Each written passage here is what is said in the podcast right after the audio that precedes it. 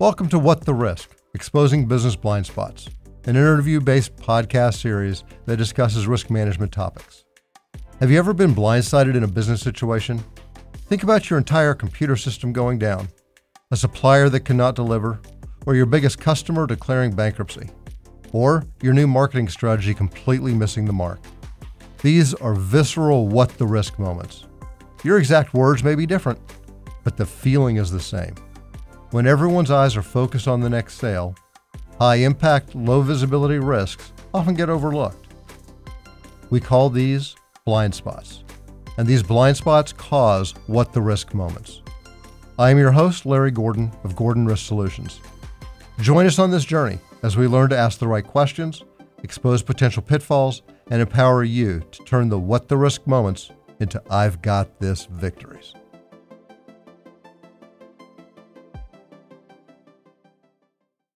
Welcome to episode 104, the first season, fourth episode. It's common knowledge that a small percentage of startups really succeed or thrive. In today's financing and capital raising environment for growth and early stage companies, investors are being cautious with their resources.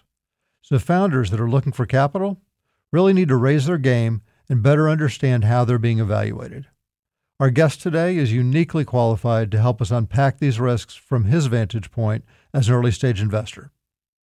Let's talk about the blind spots associated with early stage companies and help you become a statistic of success. Mark November is an impact investor that has been operating businesses for over 50 years. He started when he was eight years old. He is a board member, founder, accelerator, mentor, runs his family office, and is a moonshot investor. Mark is currently the founder of Venture Starters, the largest community of startup founders, investors, and people that want to join startup teams. Mark, welcome to the What the Risk podcast. We're glad you're here. My pleasure. One of the things, Mark, is you've been in a lot of different industries over your career, and that's a real value when it comes to being an investor. Can you talk about some of those industries and how you made the transition between them? Uh, sure. I've been a serial entrepreneur since I, like you mentioned, eight years old, and I've been trying one business after another, and eventually I get bored of them or sell them or move on. But um, highlights would include um, as a teenager, I was interested in consumer products. As a late teen, early 20s, I was a music producer, um, an event producer um, focusing on uh, nationally known recording acts and or comedians um, which i was um, engaged in promoting. I shifted models after graduating college to uh, moving up to um, hollywood and getting involved in the movie and the um, television industries. And that was fun for me for about 12 years but and i am known to many for work that my companies did on movies like The Lion King, Jurassic Park, the Star Trek uh, franchise, The Simpsons. Um, but people seem to know me more for uh, being one of the owners of a of manufacturer uh, of a number of manufacturing companies of collectible trading cards. So those of you who may have purchased baseball, Major League Baseball cards or other types of collectible trading cards, there's a chance you purchased them from one of the companies that I either launched or owned, including uh, Donruss, which was the second company in America to manufacture trading cards, which I bought into in the 90s and then sold, and Skybox, which we eventually sold to Marvel. And then after that, I got involved and interested in technology companies and medical devices and ways to, you know, solve health problems and um, climate change. And so I've I've been shifting from lots of different industries, and as a result of all of that, it led me to um, forming Venture Starters which has evolved into one of the largest communities on the planet of founders, investors, and people who are looking to help startups. And as a result of of venture starters, I have a unique vantage point of what's going on in the startup ecosystem. Well, that's great. So I want to talk a lot more about venture starters, but I want to go back to all these industries that you've been in. Which did you find most fun? They all were fun at first. so I don't do anything unless I'm having fun at first. The challenge for me is that after I somewhat master or have achieved um, certain levels of success, I tend to get bored and then want to go and climb a new mountain. So, you know, there's a lot of entrepreneurs that are better suited for the long um, the long game and you know they start a company and they're happy to stick with that for decades. That's not really me. Um, you know I, i'm always interested in challenging myself to learn and do something different. And once i've achieved some level of success or failure because there's been failures along the road as well which were great learning experiences um, you know, I'm always looking for something new. And I think that also is one of the reasons I, I love the venture starters community is 50 founders pitch me every week. So I get to see new things every week that might delight and excite me. Well, terrific. So, what what's really the motivation or the inspiration that you go by? And was there a particular person that provided inspiration for you? Good questions. Um, there wasn't a particular person. I would say my parents who were entrepreneurial gave me um, the confidence that it was okay to go and do something where I wasn't working for a paycheck every single week and was putting myself in a a more high risk situation than the low risk of having paycheck um, confidence. Um, with regard to uh, what was the other question? I'm sorry. Motivation or inspiration, and then if you had a particular person that insp- inspired you. My motivation. I think it's a combination of um, what what problem am I solving, and if it's a really significant problem, it makes me feel fantastic that I'm involved in trying to solve it, and the people. So uh, I want to work with and spend time with certain types of people. And if I'm excited and inspired by the people that I meet on that journey, then I stay on that journey. And if I'm not excited by those people um, or the journey itself, I get off the journey and find another journey. For those of you who have tried um, startups and it hasn't worked for you, it just might simply mean that that journey wasn't the right one for you, but another one is. And one thing that I have discovered is even when there's disappointment and there's a startup or a project that I did embark on that didn't go well, if I give myself a chance to shake it off and move into something new, um, it doesn't mean that I, you know, I won't succeed. It just it just helps fuel me to want to succeed even more because I, one journey didn't work. And then the next one oftentimes is the one that is like a highlight of your career so a lot of this is i want to say using a sports terminology especially since we manufactured hockey trading cards for a while is shots on goal you know uh, to some degree you do need to take a number of shots on goal to score a goal. And in hockey, it's not likely that you're, or soccer, that every single shot on goal is going to go in the goal. There's going to be a lot of disappointments where they get blocked, it doesn't go in. But if you keep shooting, you can get to the goal. And that's one of my lessons is I don't give up easy, um, but you have to also know when to give up. Well, those are inspiring words. Thank you. I appreciate that. So, when you have these big projects, you also have a lot of big challenges. What was the most significant challenge you've had? And how did you go about it? I don't want to name names of people because I literally could write uh, a few books on how to lose money uh, in the startup community. Um, because I've invested in a lot of deals that didn't go in the right direction. But without naming names, I would say this. Um, there are occasionally been there have been there occasionally have been inventors who when I was first starting to get involved in investing in companies that I wasn't running mm-hmm. or or or chief uh, um, architect of, there are some inventor types out there that hold and cling to the power. They want to be the CEO. They want to be the controlling influence over the whole thing And I didn't recognize or learn um, I didn't recognize or learn um, lessons until later that uh, inventors tend not to be very good at running companies.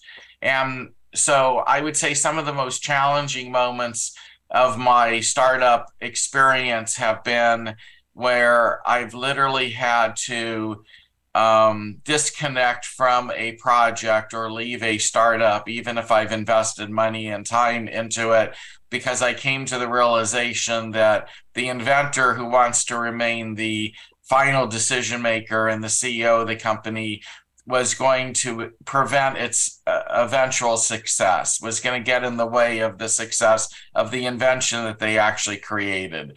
And it was always very difficult and um, heartbreaking to have to walk away from those situations especially when it became obvious that the inventor wasn't listening and wouldn't learn and wasn't open to the, my suggestions that we replace them and find another CEO that's a business CEO to run and scale the company rather than an inventor CEO who typically inventor CEOs aren't ideal. Many of these folks that I've met along my journey of investing are very, very smart and talented people. And some of them seem to have the inclination or the idea that because they're so smart in one thing, like inventing, they must naturally be just as smart in any other aspect of business, even if they've had no business experience, have bring no wisdom, have had no failures to rely on for, you know, judgment and advice. And those type of folks I have come to learn are not investable for me. Now they may be investable for other investors, but for me, the I I would tend to walk away, or I started to walk away from those um, investments that I was making, and those inventors in particular with these characteristic traits, because it seemed to me that I was always losing, losing time, losing momentum, losing money, but mostly time, and I only my time is my most valuable contribution to most of these startups. My money is very important too, but oftentimes it's what I can contribute in other ways that makes or breaks these companies. And for the inventors that don't see that and they are very focused on, you know, uh, what they believe are the right ways to do something based on no previous experience in business that's a really difficult environment for me somebody like myself where i'm creative and i and i want to have my fingerprints on my investments. Um, and so as a result of mistakes i made with inventors i now don't invest in inventor led companies unless that inventor is willing to consider being replaced by somebody who would be better at them on the business side. My personal favorite business model to invest in is where everybody stays in the lane where they actually are skilled and they know what they're doing. And when they jump into other lanes and try and pretend to be, for example, fundraising expert, inventor now, engineering type, chemistry, biology type, all of a sudden now is thinking, I'm going to learn how to be fundraising expert. Well, that doesn't necessarily work because investors are looking for a whole lot of things out of the, you know, the founders, the CEOs, and they can't usually answer a lot of the questions that investors like me have. And as a result, those companies tend to get stuck and the inventor is afraid to give up control, doesn't want to have to answer to anybody. So those models are particularly painful and frustrating because I have seen a lot of amazing technologies that have been stranded, technologies that the world actually needs that are stranded because the inventor essentially self-sabotaged the startup that they hope to bring, you know, to market and um, and that's one of the I would say the, the biggest disappointments of that I've witnessed over the now four decades of investing in startups. Well, that's some really great wisdom. One of the other questions I was going to ask you is you've heard the expression bet on the jockey, not on the horse. And so when you think about the people that you've bet on, describe the characteristics that really give you comfort uh, as you make your investments. So it's a combination of a few things. So everybody who invests are are different type of investors. I am not a silent investor. And for those that are silent investors, they have a different investment thesis than I do. One of my theses uh, uh, for me is I want to like the person that I'm going to be working with. I'm going to be spending a lot of hours with them, trying to help them um, uh, grow the this new venture, whatever it is that we're doing together. And so um, I'm looking for people who I personally believe I am compatible with on a personality level so that an exchange of ideas is possible without there being a lot of walls and friction. And I've come to learn that over the, a lot of years of investing that it's oftentimes better for me to miss an opportunity because I feel like my personality isn't going to complement or blend well with the current uh, leadership of that company. Um, and and that's okay now. There was a time where I was afraid to miss anything, and I would try and invest time, money, energy into the next thing that was there, even though I saw all the red flags in the leadership team. Um, but I used to come from a perspective where I felt I could influence and or modify behavior and to some degree I can a little bit at times. Um, but it turns out there's a lot of energy and effort that goes into that process and it is fraught with risk because it's not necessarily a sure thing that that will happen that means i'm investing in building a relationship st- starting with some flawed personality characteristics that it, these are again subjective my opinions not that anybody else would look at these individuals and see the exact same thing but you know i'm trying to um, make sure especially now that i'm in my 60s that I spend my time with the people that I truly want to. And even if I might make a little bit less money on those investments, I'm going to be happier in the long run than trying to spend my time with people who I have friction or conflict with or I'm disappointed in, or they won't listen to what I have to say. And even if they listen and choose to go in a different direction, I'm still fine with that and understand that that's a risk as an investor, but I want to at least be heard because oftentimes I have more um, uh, life experience, business life experiences to draw upon than the current founding team. Not always. I mean, I would prefer to find a founder who has already had at least one successful exit, has already managed investor money before, and knows what that's all about. I mean, I would prefer these things. I would prefer a founder who actually has a family and friends network that's strong enough that they can raise all the money that's needed except for the last check. And my check is the last one in the door. Where I fear and have great uh, discomfort is when the founder, um, uh, doesn't really know anybody when it comes to the investment side. And so they, there's basically this uncomfortable model where they're asking me to put my money in and I know in advance that if when they exhaust my money they're going to be out pitching total strangers for the next check and that typically just doesn't work for me. I rarely find that that model has a good outcome for any of the investors. So I tend to be of the opinion that if the team doesn't know the right people, recruit some people to join the team who have a family and friends network that is golden and can help the company always be pitching through warm introductions instead of cold calling and pitching to total strangers. And that model works better for me. So when I find innovators that are open minded to the idea that maybe the founding team needs to add some talent. And I get that most of these founders, their inclination is no, I don't want to give up equity. I've been told, you know, hold, hold on to as much as you can.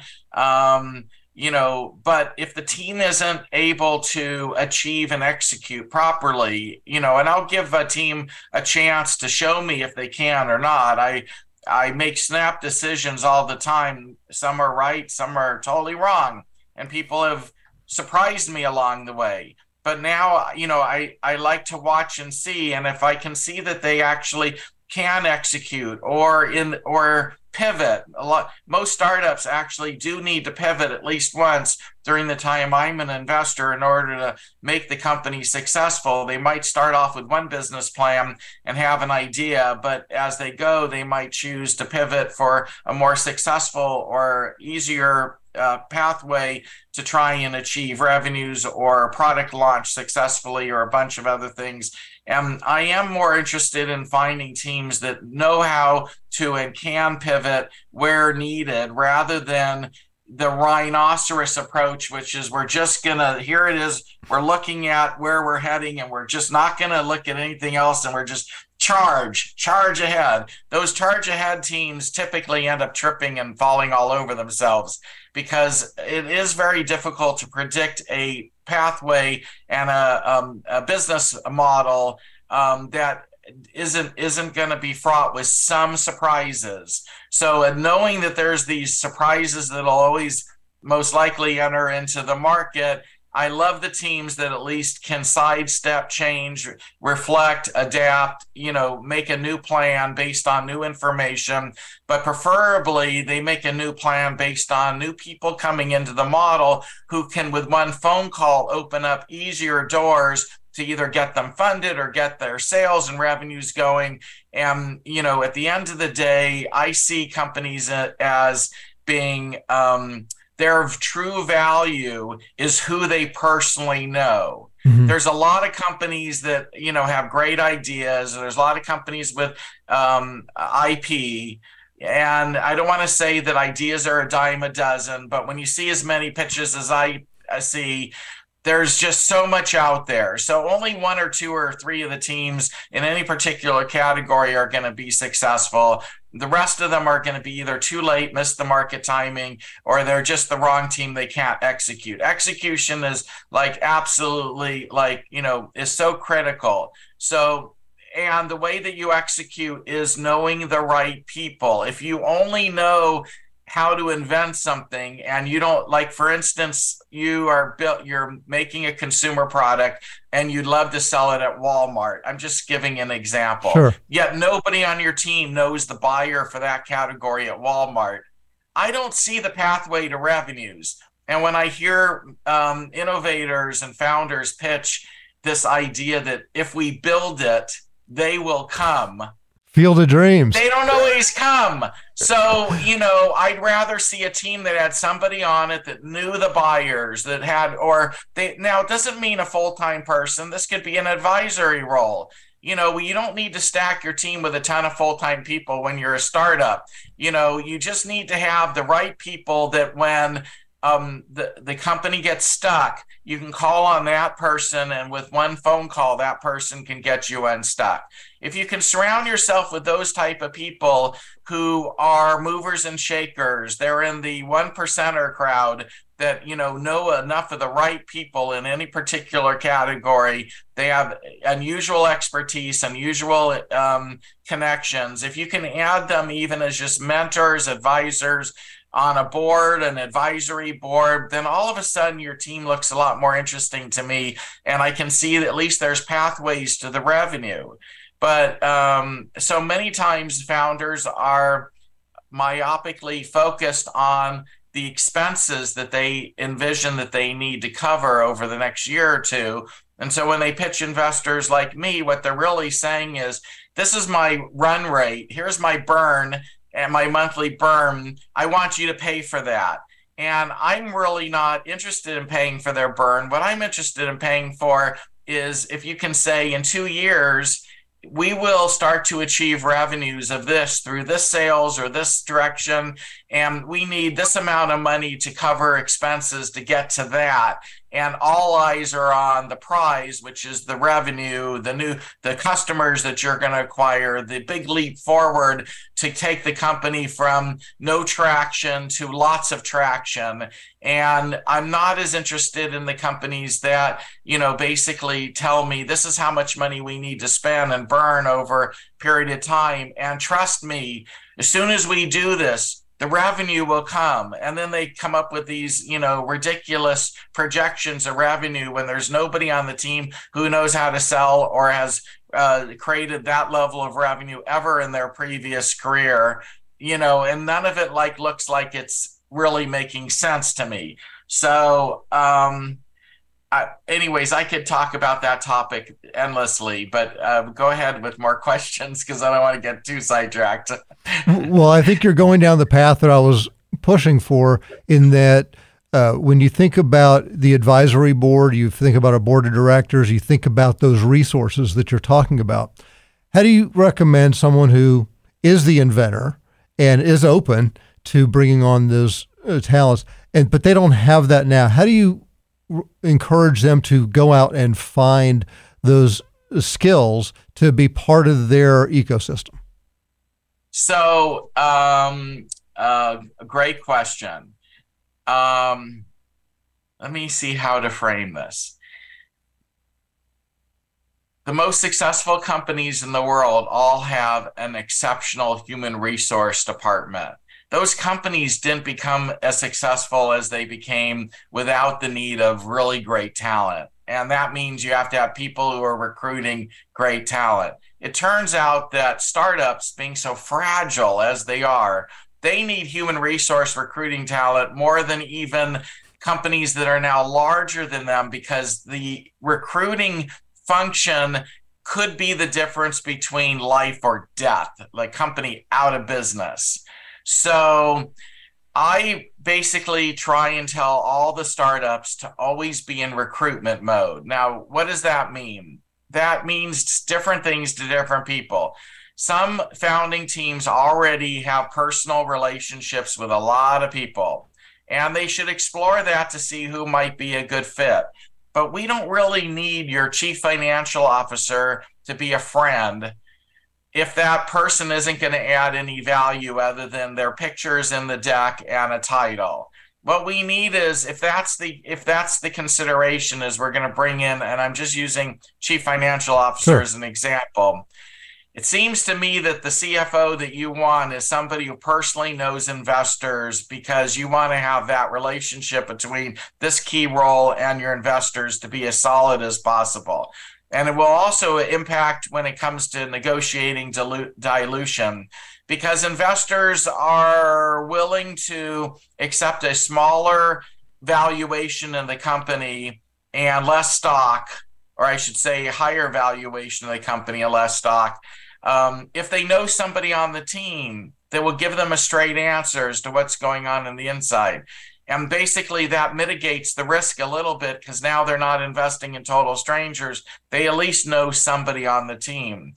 So there's the networking effect for finding recruiter uh, by for recruiting, and then there's the other suggestion I make to almost every single startup, which is and this just really occurred in the last 12, 14 years. LinkedIn became a marvelous a marvelous community, a marvelous machine, a marvelous, it's just a marvel, quite frankly.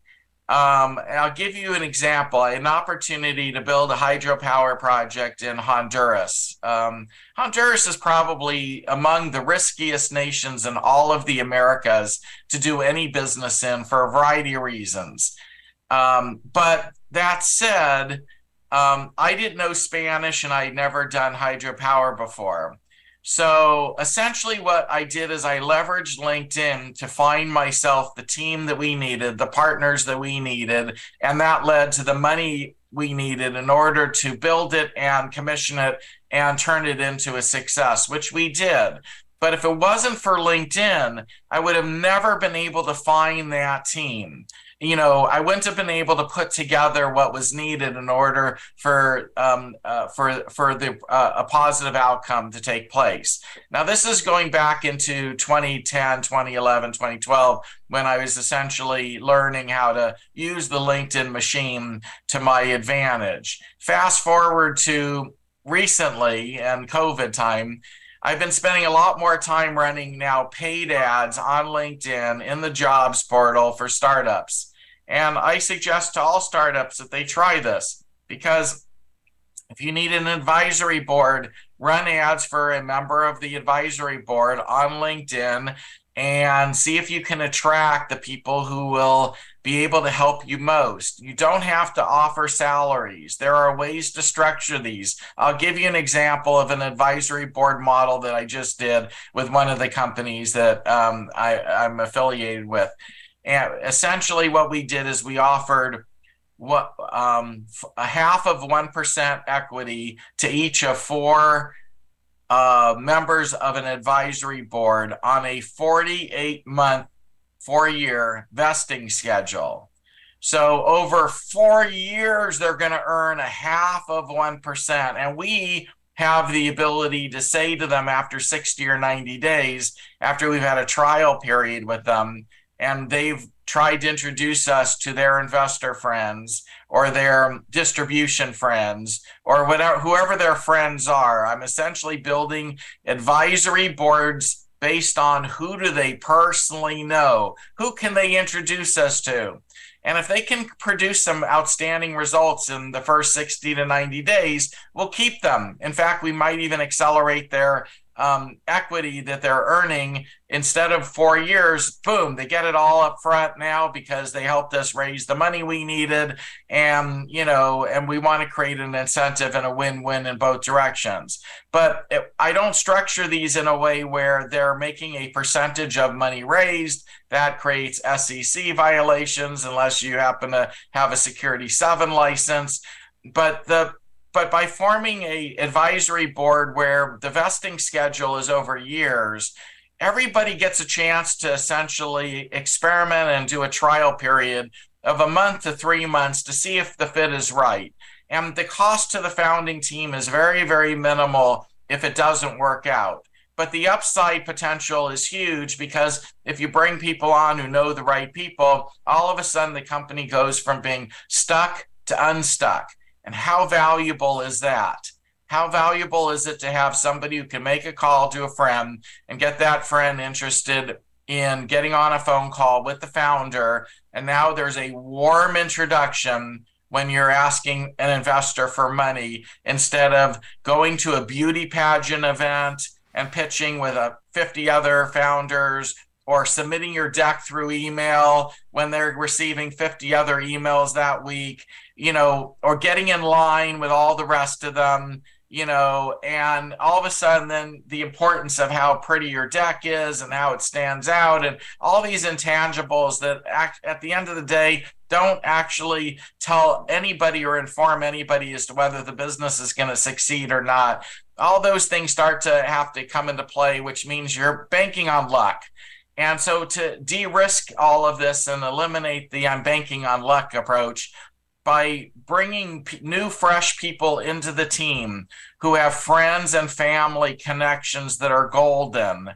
The, and trying those out and avoiding the pitching total strangers and trying those pathways, putting all your energy into surrounding yourself with people with the right family and friends networks. And if they don't work out, great handshake, you got a little bit of equity, great to have you around still might use you in the future but you know it didn't work out next. And then bring some more people in who have their own family and friends networks. You will eventually find the right connections to people where you can move the company forward and make things happen. And to me that model helps to de-risk. It's not perfect model but it helps de-risk the deals. And, and when i ask the founder you know, uh, how are you going to be raising money after you exhaust my check? I finally at least get an answer that makes some sense to me, which is we have this amazing advisory board team focusing on fundraising, and they know great people. And as you can see, we've already raised some money from some of their friends, and we're going to continue to go down that path as well and they know people and we're pitching to warm introductions. We're not doing a cold calling or you know showing up to accelerator events or whatever it is that they might have been telling or that was their story before they started down this path. That will make them look different to me. Now again it's all subjective. Not every investor is me or thinks like me but i've lost so much money on a on so many of these founder types that I'm now looking for certain characteristic traits in where they are in order for me to personally feel comfortable. And I've learned this the hard way, having, you know, believed in believed in what they told me, believed in their dream, but you know, it execution is everything and if they don't know anybody, then all they have is this great idea and this great dream. And the winning combination of startups is the having both that as half of the model, and then the other half is we actually know a ton of the right people. And it turns out that the teams that know the right people, even if they don't have that great of a business model, they're going to be more likely to survive and actually be able to return in a, a, you know some profit to the investors whereas the guys that have it could be the best dream in the world the best idea in the world the best solution in the world if they don't know anybody it's never going to get out of the garage. You would be amazed at, how many um, solutions I have witnessed that are stuck in a garage, that never got out of the garage, that literally could have changed the planet as we know it. Unfortunately, a lot of those innovators were their thought pattern was my company is worth a billion dollars because look at what we're going to do for the world. And there is no billion dollar valuation when you're stuck in a garage that is not true. and so there's a lot of disconnects and misunderstanding that just because you build it, they aren't always going to come. That we build it, they come theory, that model is not a successful business model. That is a inventor model. That is a fallacy that has been, you know, shopped to a bunch of inventors that, you know, if you just simply solve the problem. Somehow the world will come to you and riches will come to you. It's nothing like that at all. There are so many steps involved in getting even poor ideas to be successful over great ideas that end up in the trash heap. Uh, it comes down to execution and the team making the right decisions, and oftentimes the team pivoting because the original vision may or may not have been the correct vision you know and if you look at the history of just companies that are household names and you look at what they first started out in business doing you'd be surprised that they originally started doing something completely different than what you now know them to be. So you need everybody who's successful you know has to have that ability to be flexible and change and adapt to market conditions and not be stubborn and blockheaded about you know how to get to the finish line especially for those that have never gotten to an exit before. You know if you've never taken a company to an exit don't tell me you know for certain that it's got to be this way or no way because why how do you know? You have never done this even once before in your life you know, and, and a founder that basically says we're going to have 400 million in revenue by year four or whatever these huge numbers are, and they've never managed even $100,000 in revenue in their entire career. And now they're going to throw these huge numbers at us as if somehow that's going to happen. That's not the way the real world works. And you can't just take a percentage of what the total addressable market could be and assume that you're going to capture that if you've never done that before or you don't have the right team so, you know, there a lot of my uh, pet peeves with uh, founder pitches comes down to their misunderstanding of risk. And I'm glad we're talking about risk on this show because I will tell you my number. The first question that I ask most founders um, always, uh, sort of, not always, generally surprises them. It isn't about how much money we're going to make as a company and how much money I'm going to make as an investor. My first question to a founder usually is what happens to my investment if you die in a car accident tomorrow? Most of these founders are like, "Oh, because they're they're the whole business. It was in their head. They're the they're the they're the key that makes the whole thing work." And then after we talk about that question, then my next question is are you married? Okay, if you're married, does this mean that if you die in a car accident tomorrow, your wife, who knows nothing about business, is now making final decision making on everything that's business related because you have the majority stock? Is that what how this company is set up? I've actually had the experience of um, investing in an inventor who did pass away during the process of everything. And I almost invested in one, which I didn't, but I was close to the team where it was very unfortunate in that case. A 42 year old who was the CEO of the company died of a heart attack and nobody knew he had a heart disease or had any you know and mm. and so it is possible to actually face this as a risk and when you start to basically you know look at all the risks that are involved in investing in an early stage company there's a lot of risk there that founders don't even recognize and they don't see. And yet they may try and convince me that their company is worth 2 million or 5 million or 100 million dollars you know when they have no traction they have no money in the bank they don't even have the right team to execute and yet they may have a patent sitting that they're sitting on. That does not make you worth that much money. I can tell you that's not the way the real world works. You may find investors who are foolish who will believe that, but the seasoned people who've been around the block and lost money and you know and and have at least some wisdom and instincts about these things they're not going to buy into your valuations unless you can really defend them properly most of the times the numbers that come out of um, the founders, they literally pull out of their ass. And when you, you know, and I, I get that you actually have to because it's hard when you're starting a company to justify all these numbers.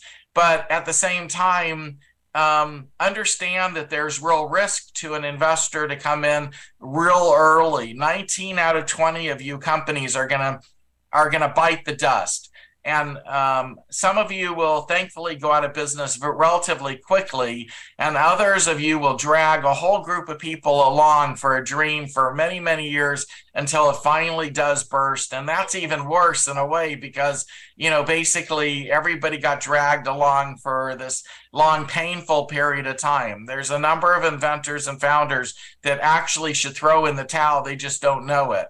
And they're going to some of them are going to end up divorced and in other bad situations as a result of clinging to a dream that without being able to modify the dream and bring others into the team that actually you know can make the dream come true. And being open minded to what you're good at and what you're not good at. So you know if you're good at something talk about what you're good at if you're not good at these other things, bring other people in who are good at those to help address those so we all can feel comfortable that the team knows what they're talking about. So when you step step way outside of the scope of what you really know, which typically ends up being where you start to trip yourself up. And also another thing that, you know, founders need to be aware is that investors like me, we're picking up on a lot of intangible things that you're not focused on. It isn't just um, the way you present it, it's not just your deck being a certain way, it's not that the words flow in a certain way. It's it's small things like how do you dress to pitch me? I had a guy not long ago who dressed in a tank top to pitch me. I'm never going to invest in a guy that shows up in a tank top to pitch me ever. Doesn't matter whether he has a machine that makes gold bars out of thin air by snapping his fingers. I don't care. I'm not going to invest in a guy who shows up like that.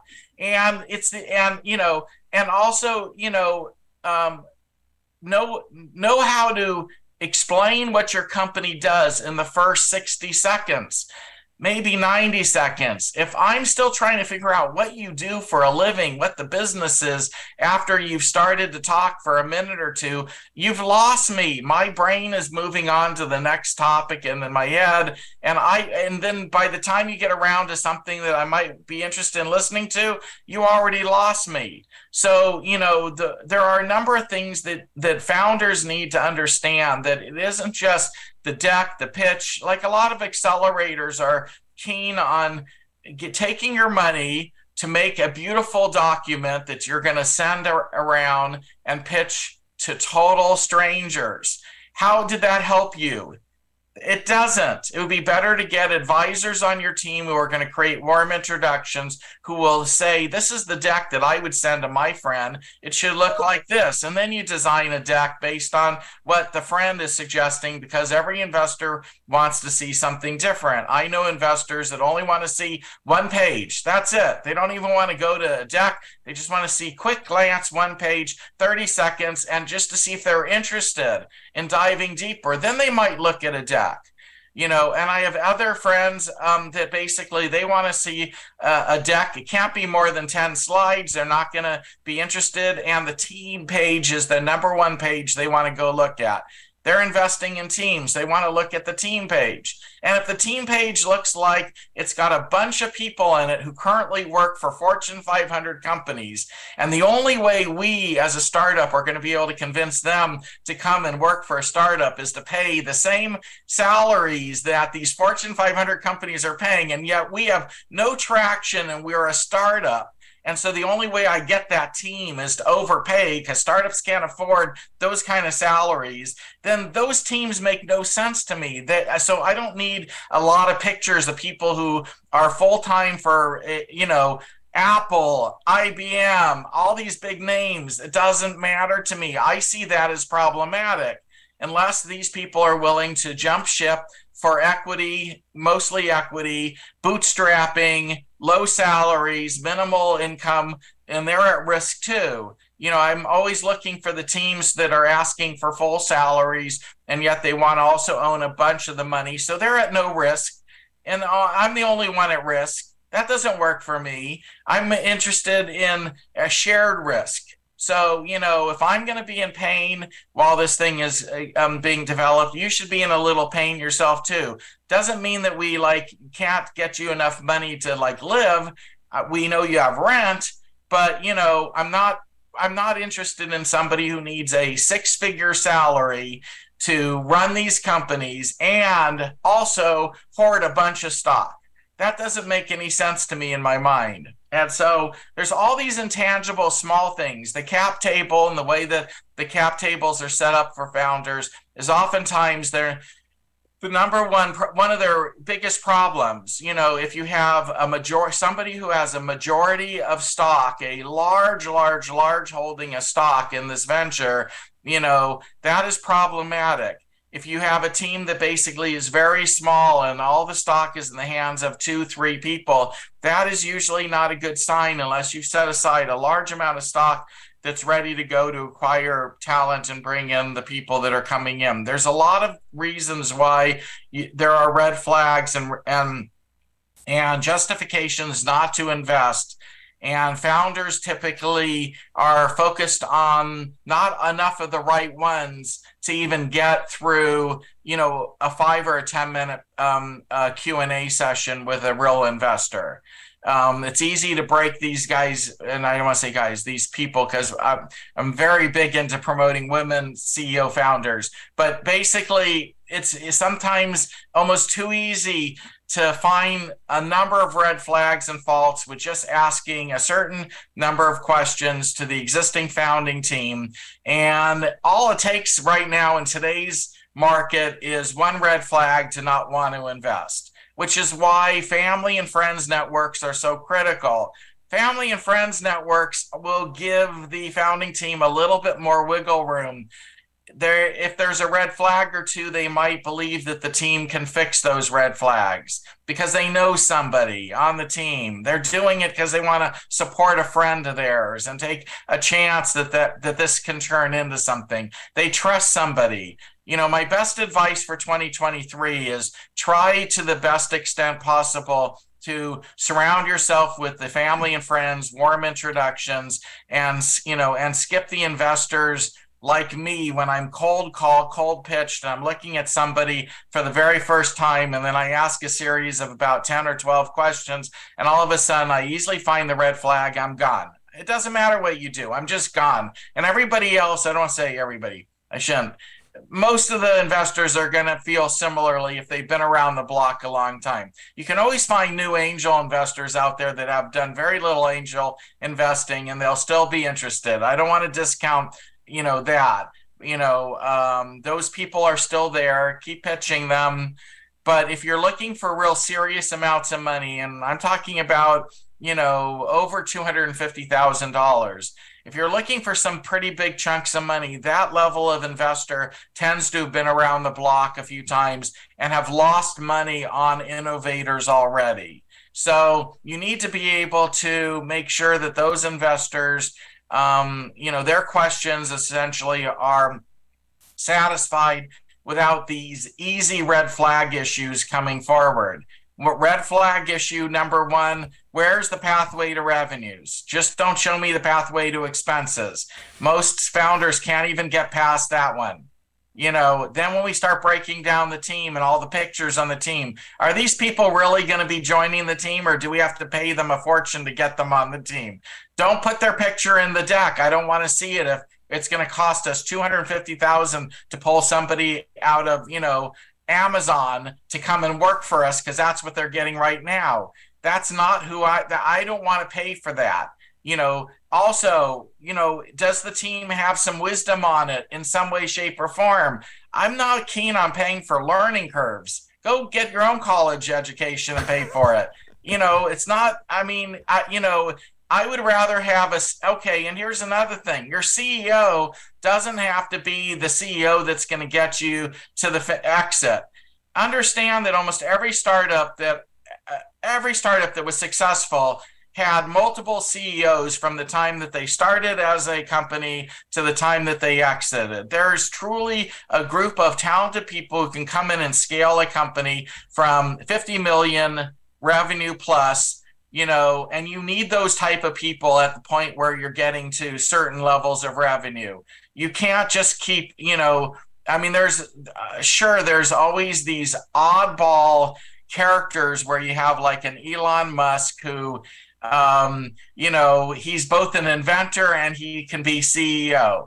But it turns out he also got, I believe it was a business degree from Wharton. So it wasn't that he wasn't just an inventor, he's also got some business skills. But in most cases, the inventor doesn't have the business skills that you need, and you're going to need multiple CEOs over a period of time. So why not bring on an interim CEO now who essentially his number one job is to get the startup funded and through all the testing and to the point of traction. And then maybe you have that person might step off the CEO role uh, role into a board member role or some other role in the company when you're at a point where you need somebody who can actually scale the company up. You've got revenues, you have to, you know, you, you know, there's a lot of uh, t- different, uh, different startups have different times and hit different milestones that then trigger the need for a better team than what you have. But when I see teams that essentially um, you know, they're going to be locked in. They're not moving. They're emotionally attached to their titles and they're not in it for the equity. They're in it for the titles and a whole bunch of other things. Those are usually a bunch of red flags for me personally. Anyway, I probably didn't even answer your original question, which I forgot. And I'm so sorry, Larry. well, you're, you're doing a great job imparting really important information for the our viewers, the founders, other investors as they go through this. And I want to recap something you said. We were talking about, good thing we're talking about risk here. And uh, to drive the point home, if you have two people coming to pitch you and they have the same deck, they have the same hockey stick projections, the same everything, same marketing plan, but one gives you much more detail on a risk assessment. This is these are my risks. This is what I'm going to face from multiple angles. It would seem to me that that's the one you're going to talk to because they're the ones being the most realistic. They're the ones looking for advice. They're looking to the ones to mitigate the downside. Is that a fair statement? Absolutely, because at least it shows that they they understand what the circum- current circumstances are because too many of these founders are really pie in the sky and they're discounting all the risk and they, all they see is the rewards of their glorious vision and dream and they can they can literally taste it as a success but they're not focused on all the risks between now and then. And those founders that can't see the risks now are going to fail. Most of them are going to fail. Some of them will get lucky but you know the reality is is who wants to invest in luck I'm more interested in investing in, you know, in uh, it's it's it's there's no sure thing in the startup world. There, you know, if, if you invest in startup founders, you are going to lose money. Not, you know, you won't win every time. you, you're almost like a, a minute a miniature venture capitalist where essentially you you're going into this knowing that you might get a couple of big wins that are going to carry everything forward and there's going to be a few more losses you know than the than the big wins and you also have to have a very realistic time frame time horizon a lot of uh, my investments i won't ever see any potential roi for three to five years minimum. So, for investors that don't understand that and are going to be in a need for an exit or a liquidity event in the first three years, that's going to put undue pressure on the founding team to manifest something that isn't really natural and po- and maybe even possible. So, you know, there has to be a real, you know, I can also say this don't take money from anybody. Just because you can get money doesn't mean um, that you should take money from the wrong investor. Know who your investors are. It's another one of the reasons why I like the surround yourself with people who can create uh, warm introductions through family and friends because you know I have been involved in a situation where a pump and dump um, guy was able to invest in one of the companies and then took that company for a ride and it was a, and the company ended up out of business and it was a bad situation.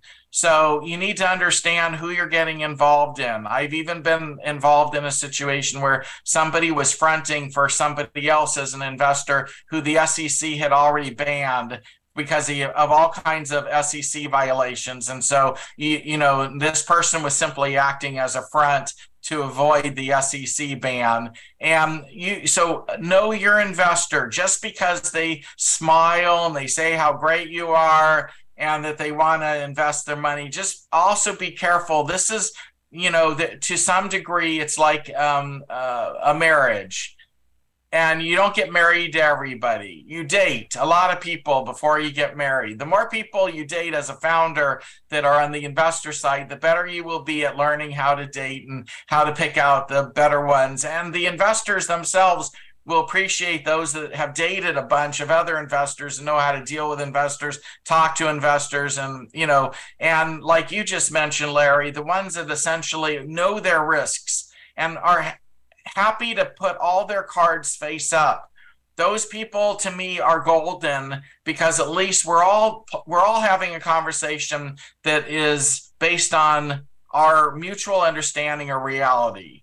Rather than I'm going to hold car- some of my cards really close to the vest so that the investor can't see all of these things. They don't need to know that I just got, you know, divorced last year and uh, and that um, I have uh, bankruptcy in my past and all these things that I'm eventually going to find out, you know, but with, through due diligence you know but you're gonna you're gonna hide them from me and then you're gonna hope that i don't notice those things are not healthy and don't work all cards face up. When you are a startup, all cards face up is going to work better than some cards face down. If you have us guessing on a whole bunch of things and we see a lot of cards face down, I can tell you this is just me. I can't speak for every investor.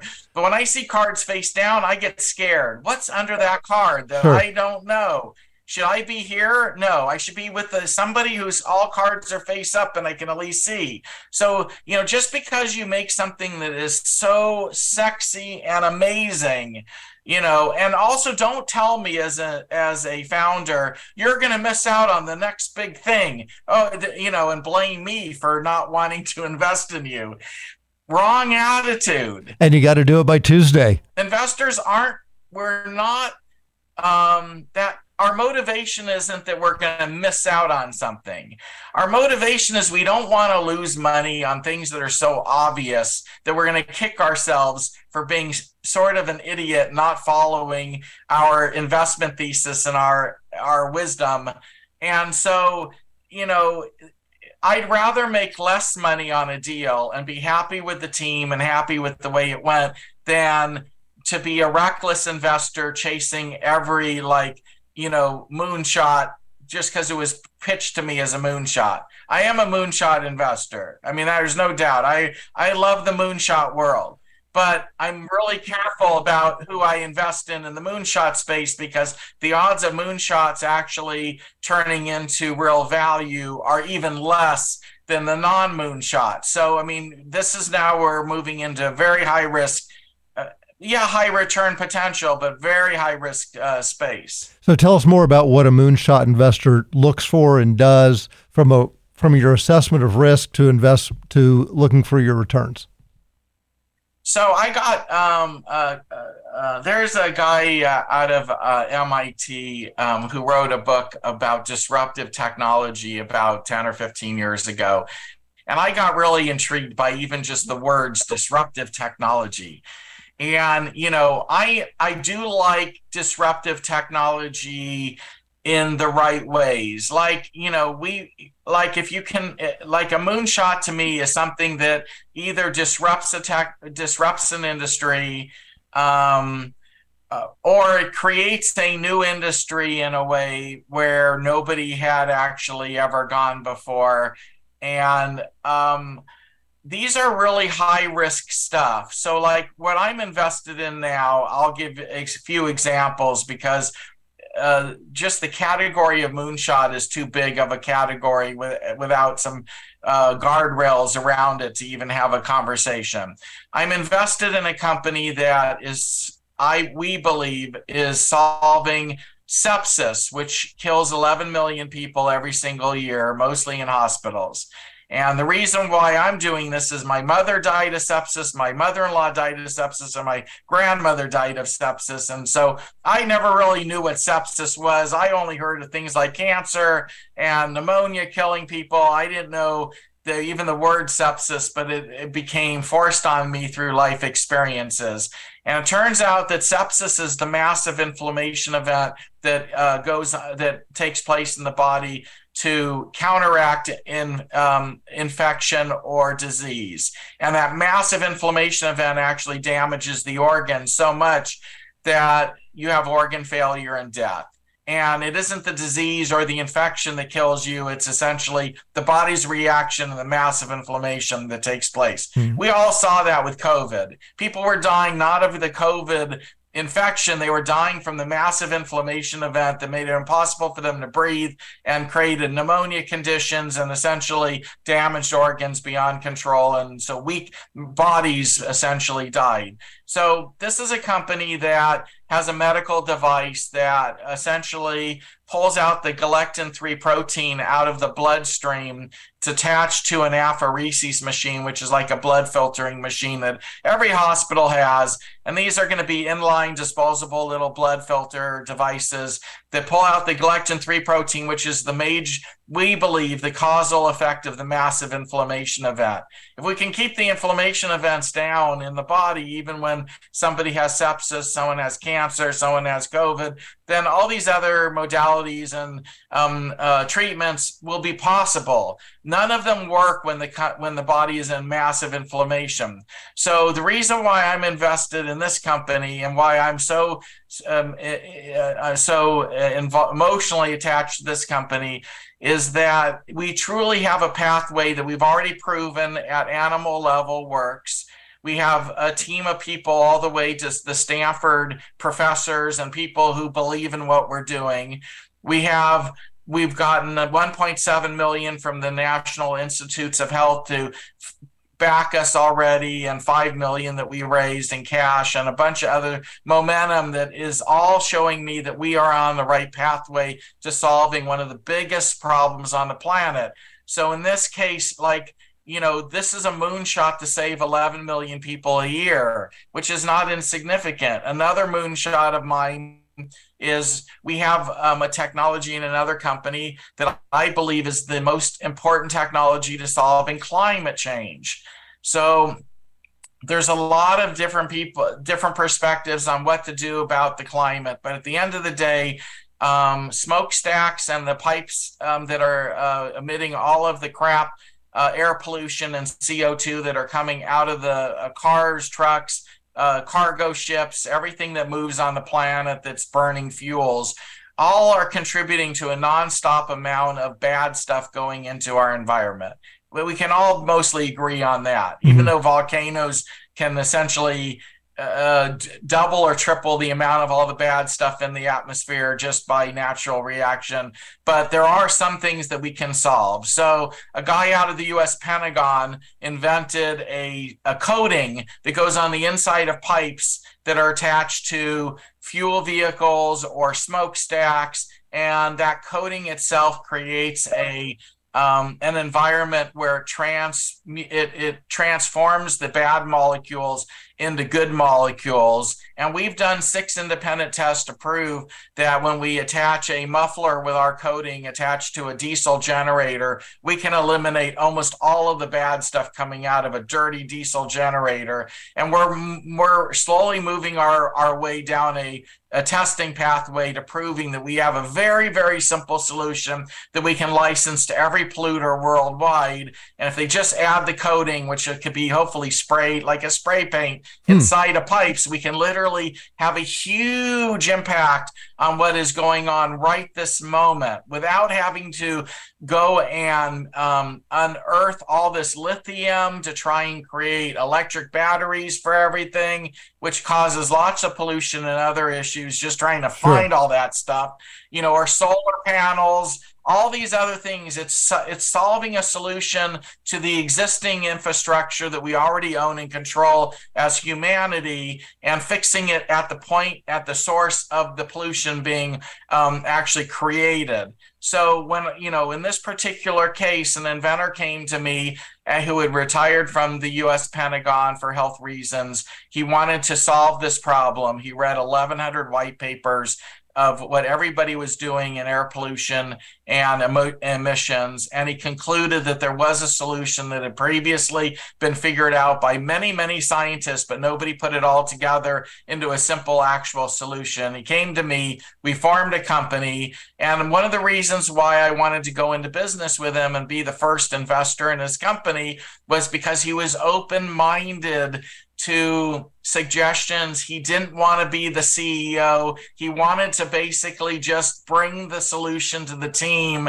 And he knew where his strength was and where his weaknesses were. He wasn't trying to pretend to be everything to everybody, he was all cards face up. So I was like, wow, moonshot potential, all cards face up and I truly like him. And I met his wife, and I liked his wife, and I liked the people. And, you know, these are the intangibles. You know, I want to like who I'm spending my time with. And he is so, such an adorable, wonderful, wonderful personality that, you know, it made sense for me to want him to spend. And now it's been five years of R&D and research. I first took him to a university in California to prove out that this would even work. And the professors, when we first talked to them, were like, this can't possibly work. And then they looked into it and they came back with a report. Oh my God, this could work. And so I've been, you know, I was taking a chance on a guy, you know, without even at that point proof that this would work based on a gut instinct as to how I could work with him and the potential of what it could mean. The same with the doctor who invented sepsis. I originally started to work with him without any you know agreement. We literally had a handshake deal. It was basically the same in both of these moonshot cases. I started out with handshake arrangements just to see if i was comfortable and over time things started to fall into place. As a result of that we it over and it made sense. And then i you know became uh, owner owners and founders of these companies. But uh, you know sometimes and here's another thing that I do that's a little different than a, a, lot of investors. I will sometimes do handshake deals because I'm a I don't I feel like I need a trial period too to even if I'm going to put some money into something or I'm going to uh, put my time into it in some cases, it's better for me to let the current founder show me who they really are by me being involved with them for a short period of time before we actually get. It's like dating before getting married, you know, and make sure we're compatible. Not all investors are like that. I'm in a unique position where I have a deal flow that is so extraordinary and people that are lined up out the door that want to get to me that I can afford to do these sort of more handshake arrangements in the very beginning just to see if there's compatibility or not. You may like when you're dating for a husband or a wife, you might think you're compatible just by looking at them from across a room but then when you start to like actually spend time with them you realize oh no we're not compatible at all so, you know, and investors sometimes don't get a lot of time with these folks to find out if they really are compatible or not. And you and some of you who are looking for investors to make snap decisions and you know, you've made a 5-minute presentation and you shown me a deck and somehow we're supposed to just say yes, we're writing a check. Understand, we want to know if we're compatible with you. We want to date you a little bit. We want to get to know you a little bit. We don't just jump into bed instantly. And the ones that are just jumping into bed with you, you should be very nervous about because that is a sign that they may not necessarily be the smartest and shrewdest investors. And that may come back and hurt you someday, unless it's through family and th- friends. The family and friends networks are so critical to the startup ecosystem that those that fail to recognize its importance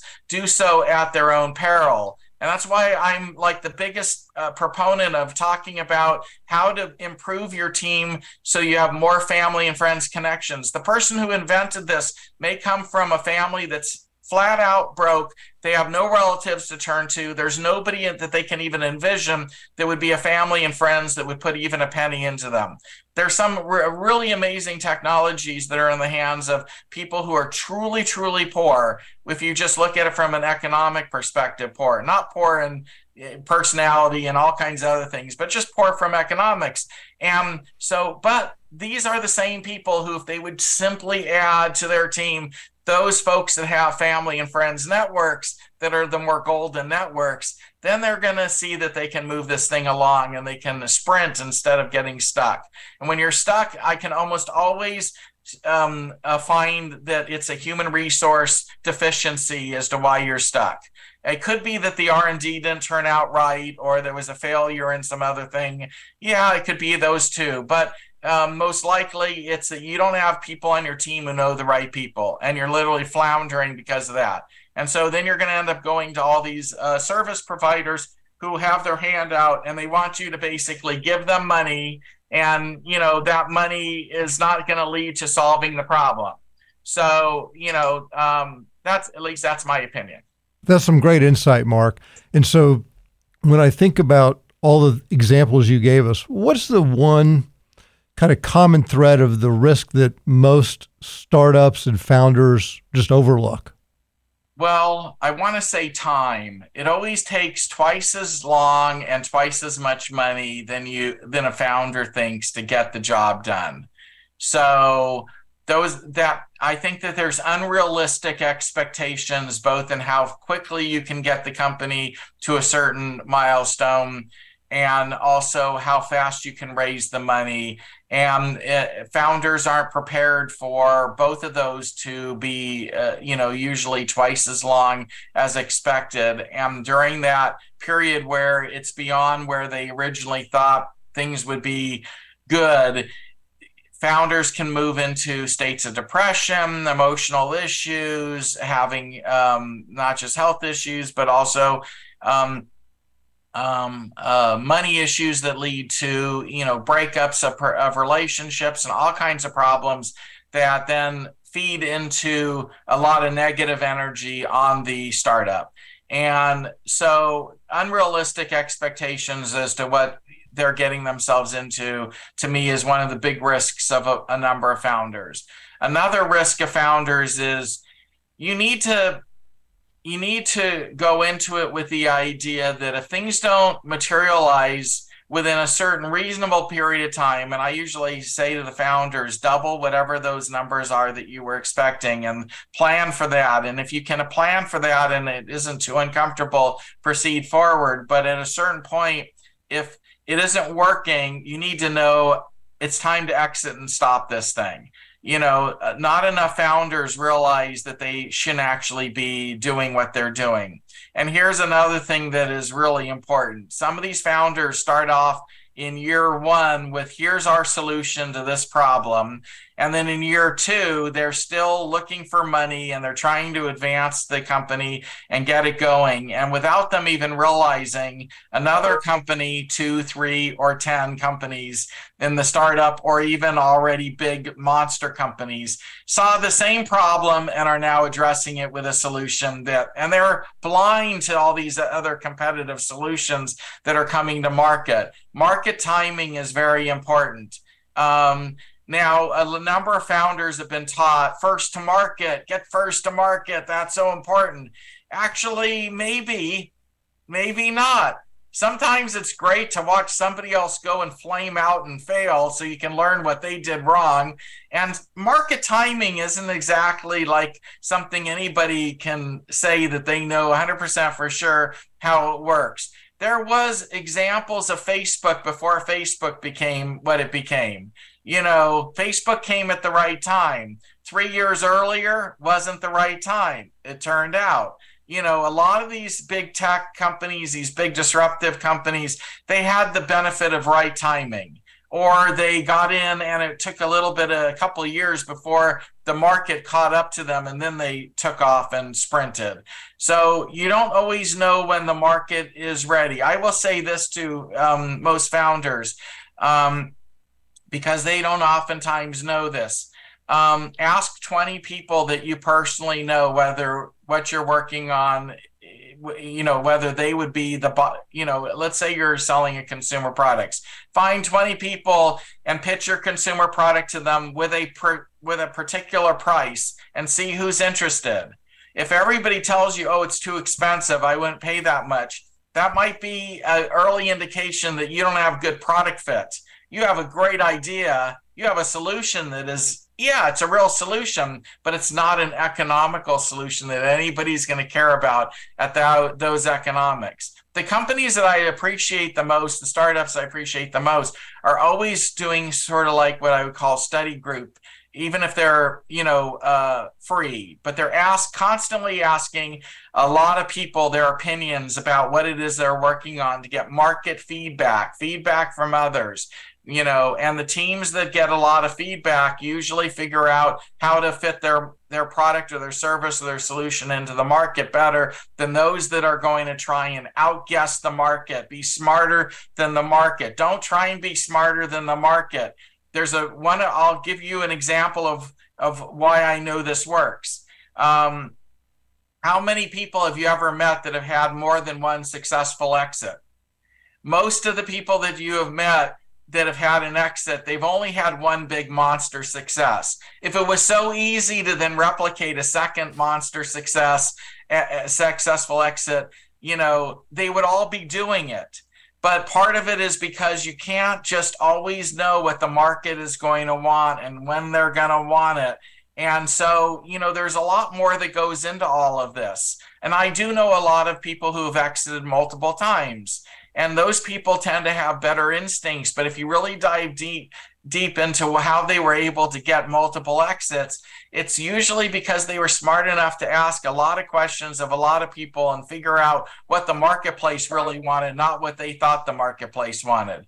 You know, people, companies that essentially will go to the buyers. They're the if you if you know who the top ten buyers are that you're going to eventually want to go and sell this to, whatever it is, go talk to them now and tell them what you're planning on doing and see what the reaction is if they're if they're all yawning at you then you know you're not going they're not going to be waking up uh, and, and more excited when you come back to them a year from now you know? And ideally so many of you founders think that you need to raise money from investors when you've already built it. What you really need is scale up revenues. You don't need more you know when I, when I see something that's already built and then it's stuck and you need investors in order to get it unstuck that's a red flag to me. You know i'd rather see you not have to dilute the existing shareholders by just selling what you've already got even if it's not the best and final solution. It might be version 1.0 and you're and you're going to come out with 2.0 later. But at least start selling and if you can't sell it and i you can't and if i find out you haven't even talked to your you know top 10 potential prospective buyers about what you've already got, I know you have the wrong team. It doesn't make any logical sense to me. Show me how you're talking with the people who are going to give you purchase orders, and then I'll understand how this business is going to operate. And then how much money do we need to get to the point where those purchase order people are going to give us real purchase orders? And then let's go and finance those purchase orders instead of get investor dollars in because you can finance purchase orders if they come from the right buyers. There's so, anyways, I. half of the challenge I have is I have too many opinions about how these things all work. And I end up spending a lot of my time with founders, literally just teaching, mentoring, or, um, you know, giving them my advice, uh, of which, you know, not all of it is going to be correct. I don't have any, uh, I, I don't believe I'm 100% right in any of this. And, uh, but I do bring a lot of uh, life experiences having been in both the founder side and on the investor side to the table that I just usually want to see being discussed and thought about by the current team. And, you know, I want those conversations to be able to take place early rather than later when we're stuck. And, you know, oftentimes if we have these conversations early, the founders will keep that in the back of their mind and prevent us from getting ourselves in these situations. When a startup gets stuck, it's hard to get that momentum going again. Like the companies that have that momentum, and you know it when you've got it, where you've been pushing that ball, it's a huge ball. It's been harder than hell. You're just trying to get it to move. You're pushing, you're pushing, you're pushing, and finally it starts to move on its own. And now all of a sudden things are starting to manifest on its own instead of you having to push everything. You'll feel it if you get to that stage. And you know, the key is once you get that ball rolling, keep it rolling because once it stops again, then uh, you got to push and uh, so hard to get the ball rolling again. So you know, um, and investors like to invest in something where they see momentum, and when they see companies stuck, it causes lots of problems, uh, including investors concern as to why did you get stuck? Why did the ball stop rolling? And is the ball going to stop rolling again? And so you know and the longer that you wait to address the problem that you're stuck the the more the the more visible that red flag is you know? Oh how long have we been talking? Quite a while and it's very interesting mark. So let me kind of start going down a couple of final questions, and uh, specifically about crowdfunding, because okay. as you as you talk about crowdfunding uh, and the next stages of needing funds, do investors, maybe not in your space, but a little bit uh, later stage, do they look at crowdfunding as a positive or a negative?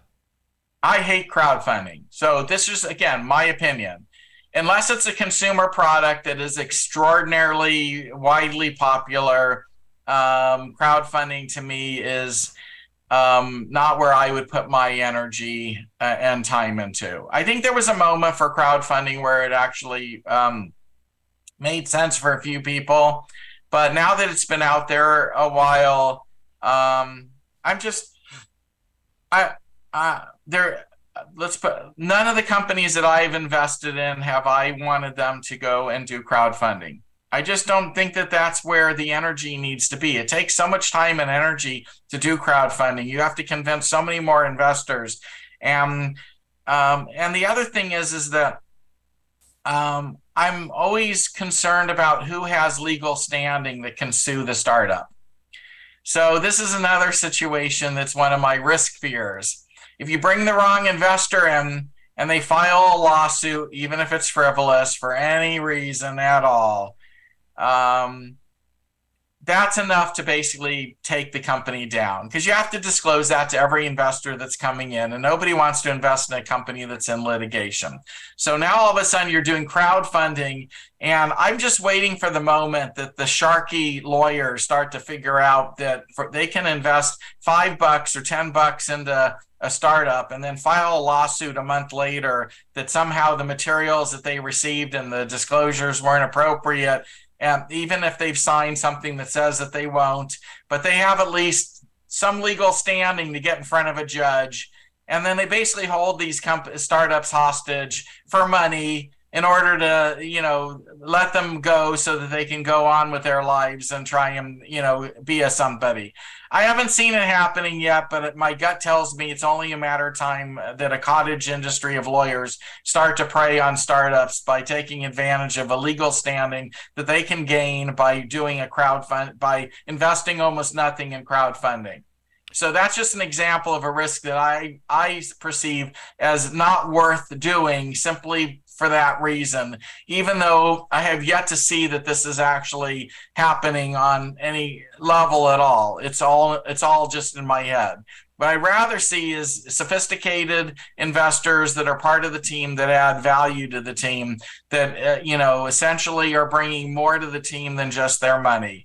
It's different when the company's bigger, but when a company is small, you need every, it's all hands on deck and you need all the wisdom and all the encouragement and all the ideas and all the connections possible in order to migrate through very choppy, difficult waters.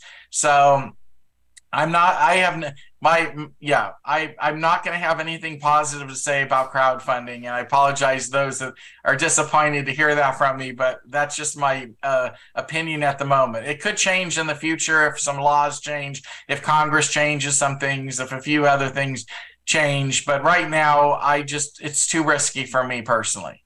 So mark before we let you go let's talk about venture starters. Tell us about how that started uh, what your objectives are there. I know that you've gone through some changes from the open mic to two minutes to 90 seconds to get people to focus, which has been really helpful and makes it a little more pithy.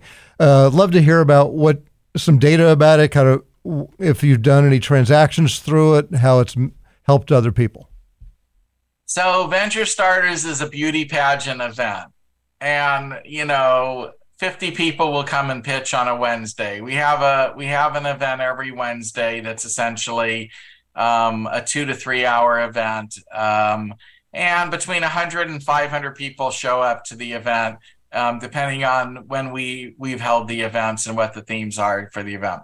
Our community itself, the Venture Starters community, has grown to uh, the last I looked, over 12,000 LinkedIn members have been somehow involved in venture starters since I started it last August. Um, uh, and amazingly, we have uh, in the range of uh, five or 6,000 people who read every single email that we send out about whatever we're doing. So we, we're, we're building a nice community. What I love about venture starters is that I think we're one of the few places where you can go and pitch for free and attend for free.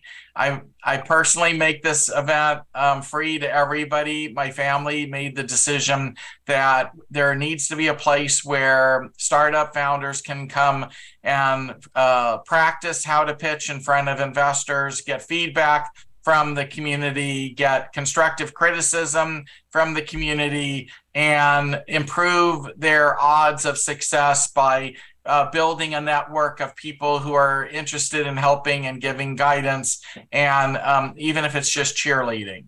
Not all of the founders that come to Venture Starters are going to be successful. We've had funding offers of as high as $11 million a few three million dollar deals are in the works right now. Uh, there's a 4.8 million. There's uh, low small deals that are like 75,000. We have investors that show up and they take those deals outside of venture starters. I don't participate in them. I don't make anything in the middle of them. You know, they just simply are using venture starters as a place to meet and then go and have uh, you know conversations outside of venture starters nobody is um, it required to circle back and tell me what the results are of the people that they meet you know we're literally just a open to the public free community paid for by my family and we're really enjoying the experience. Um, I love being able to see uh, the number of founder pitches every single week. I enjoy being a mentor to many. I see a lot of great ideas and solutions that are going to be successful because they found the right people through venture starters. I'm seeing a lot of people who are listening to my advice to go and advertise on LinkedIn um, and uh, find the people that they need. I'm finding companies that I'm personally offering to run ad campaigns on LinkedIn, targeting my network on LinkedIn, which is quite golden and is producing some really outstanding results for a lot of startups um, that I want to cherry pick out of the crowd that I want to make sure will be successful. Um, and for reasons that are uh, uh, mostly subjective and just on gut instinct. Um, and I'm trying to move the ball forward for as many people as I can as fast as possible. I think the the VC model has um, not collapsed, but it's gotten wonky in the last couple of years. The angel investment market did collapse from April of last year when the stock market started to tumble, and uh, there's less angel investors in the market now than before. Um, there's a number, I mean, the private equity guys are everywhere and they're still aggressive, and they are happy to find um, distress in the world right now because that's opportunity for them. Uh, but they're not ideally suited for the startup community because their investment thesis is basically take it over, own it, operate it. And a lot of the private equity guys are coming out of the family office businesses. And family offices are starting to shift more towards the private equity than the invest in startup model because there's a lot of op- there's more opportunity nowadays um, than before. It's more attractive, I think, in some regards. So the environment for startups is not ideal by any stretch right now. It's a very difficult environment. And I think that as a result of me launching venture starters during this particular window, it's one of the reasons why it was the market timing was right. And we've become so popular and we've grown so big. So, um, where venture starters goes in the future i just don't know. It was an accident in it that i even created it. And the very first meeting i had on zoom we had 17 people and it wasn't a big to do. It was literally just me throwing up my hands because too many decks were being sent my way. So i invited five investor friends on a saturday afternoon to have a zoom with about a dozen uh, founders that had sent me decks in the previous week. And I just said it's uh, on Saturday. If everybody wants to just show up on Zoom, let's just have one big Zoom meeting and see what in the hell happens. I didn't have time to look at all 12 of the decks. I was curious. And quite frankly, I like elevator pitches. I learn more about the people if they're forced to do an elevator pitch than if they pitch in front of a slideshow. And informs me in a way that makes me want to. Uh, uh helps me decide who I want to actually see a slideshow from because I don't, want you know, I've been schnookered too many times by people who are really good at memorizing a speech with a really beautiful slideshow. And I don't want to be in that business anymore. I want to see the people, feel the people, see how how they communicate verbally without a slide deck first to understand if I'm even interested in them as a person and if impressed with them in, in some sort of other way than that they can put together pretty slides or pay somebody to put together pretty slides. So um, we're basically right now focused on elevator pitches. Uh, but that said, I'm now looking at launching another uh, set of um, of services for founders that will be different than what we've done in the first year of Venture Starters that will allow for uh, presentations of decks and other more sophisticated ways for investors to connect with the founders. But it's still going to start with a two minute, either a 90 second or a two minute elevator pitch. Last night we did 90 seconds instead of two minutes, and I loved it.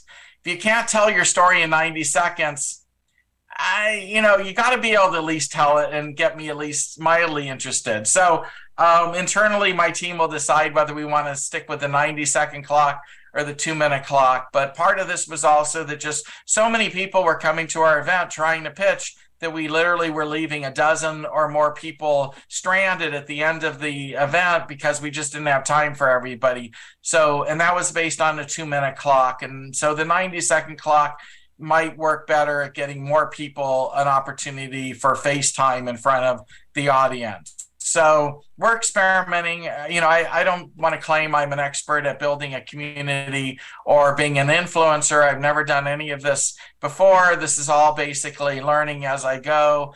And um, but I do believe instinctively that there needs to be a place where founders can come for free. There's so many places you can go and pay but there needs to be a place for free because some of the best ideas and some of the best solutions on the planet Earth are in the hands of people who can't afford to pay right now. And I'm hoping to peel off a few of the ones that, you know, are ex- extraordinary and help steer them into a path where they actually might get funded and get out of the garage and become a something. You know, there are some really important solutions that I am aware of through Venture Starters that you know literally can save lives uh, improve our environment improve our living conditions um, you know and all kinds of other things that i believe are the future of the planet. So and then my next phase um, that i'm very fascinated with is having college students and high school founders have a pl- an event that we're going to start to produce where they can come and learn how to pitch in front of investors. Very nice. Because it's never too early to learn. And if I can get them to start learning at a younger age, then when they get to the point where they really are going to be the movers and shakers of the world, they're going to be far more equipped to be able to make sure those ideas they're manifesting get to the finish line instead of uh, in the fire heap because so many 19 out of 20 in my opinion end up out of business. So anyways those are some of my you know general ideas. I don't know exactly where we're going with venture starters. I'm open-minded to it. And i will say and if you've attended my events you know i encourage people in the community to give me their advice and their opinions just like I tell founders, they need to basically ask everybody their opinions so that they get it right. I feel the same way about a free service. You still still want to ask everybody their opinion, get advice so that you're providing the right service, the right um, platform for everybody so it makes sense because I'm not the smartest guy in the room.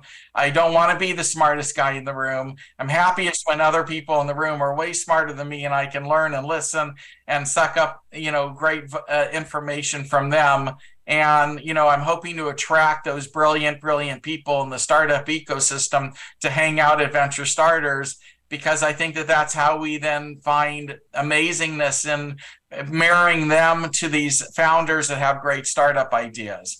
And we'll see how it, it's a social science experiment that happens to be a very expensive a hobby of mine right now, but I'm in thoroughly enjoying it and, uh, you know, hoping to grow it in the next year. Well, we might have to do a separate podcast for the high schoolers and college people that you want to do the training for. So, Mark, I think the information you've provided today has been really terrific. I think there's a lot of big information nuggets that people can take away from this. And I want to make sure that business leaders, investors, and all of our listeners get as much value from it as possible. So thank you so much for that. To recap some of the key takeaways from the discussion with Mark in episode 104 for invest, investment valuation process is really about venture starters, uh, an environment for founders and investors to go and listen that's open forum uh, tune into Mark on uh, LinkedIn and find out all the information. Uh, we learned about risks that need to be evaluated in startups and rapidly growing companies, and how to build the right teams so you have the people around you that can help you be successful. So, Mark, thank you so much for your time today, for being on the show, sharing all this information with us. This information will help us convey to our audience and expose the, and give them the tools they need to expose business blind spots as they grow their businesses. So thank you very much. Thank you. If you can just let people know they can register to come to a Venture Starters event at venturestarters.com. And I'm available at mark at venturestarters.com if anybody wants to reach out to me. Well, terrific. Thank you. Thank you for tuning in and joining this What the Risk podcast designed to be a safe space to learn about risk, how to think about risk, and how to expose business blind spots. This podcast is about empowering you as business leaders to reduce the stress of the unknown risks in your business, as well as the stress of decision making by being able to identify and mitigate potential risks through the right level of due diligence. So, here are three quick next steps that I need you to do. Hit the subscribe button on Apple Podcasts, Spotify, or wherever you listen to make sure you don't miss future episodes and give us a five star rating. Share the podcast with a peer. Both of you will gain visibility to what you didn't know existed in the blind spots. And go to riskblindspots.com, that's plural because we all have them, riskblindspots.com to become a Blind Spot Insider. You'll get exclusive advance notice of the next two episodes, so you can submit questions, topics, and suggestions for our show. And tell us if we have any blind spots. Continue with us on this journey as we learn to ask the right questions, expose potential pitfalls, and turn those what the risk moments into I've got this victories.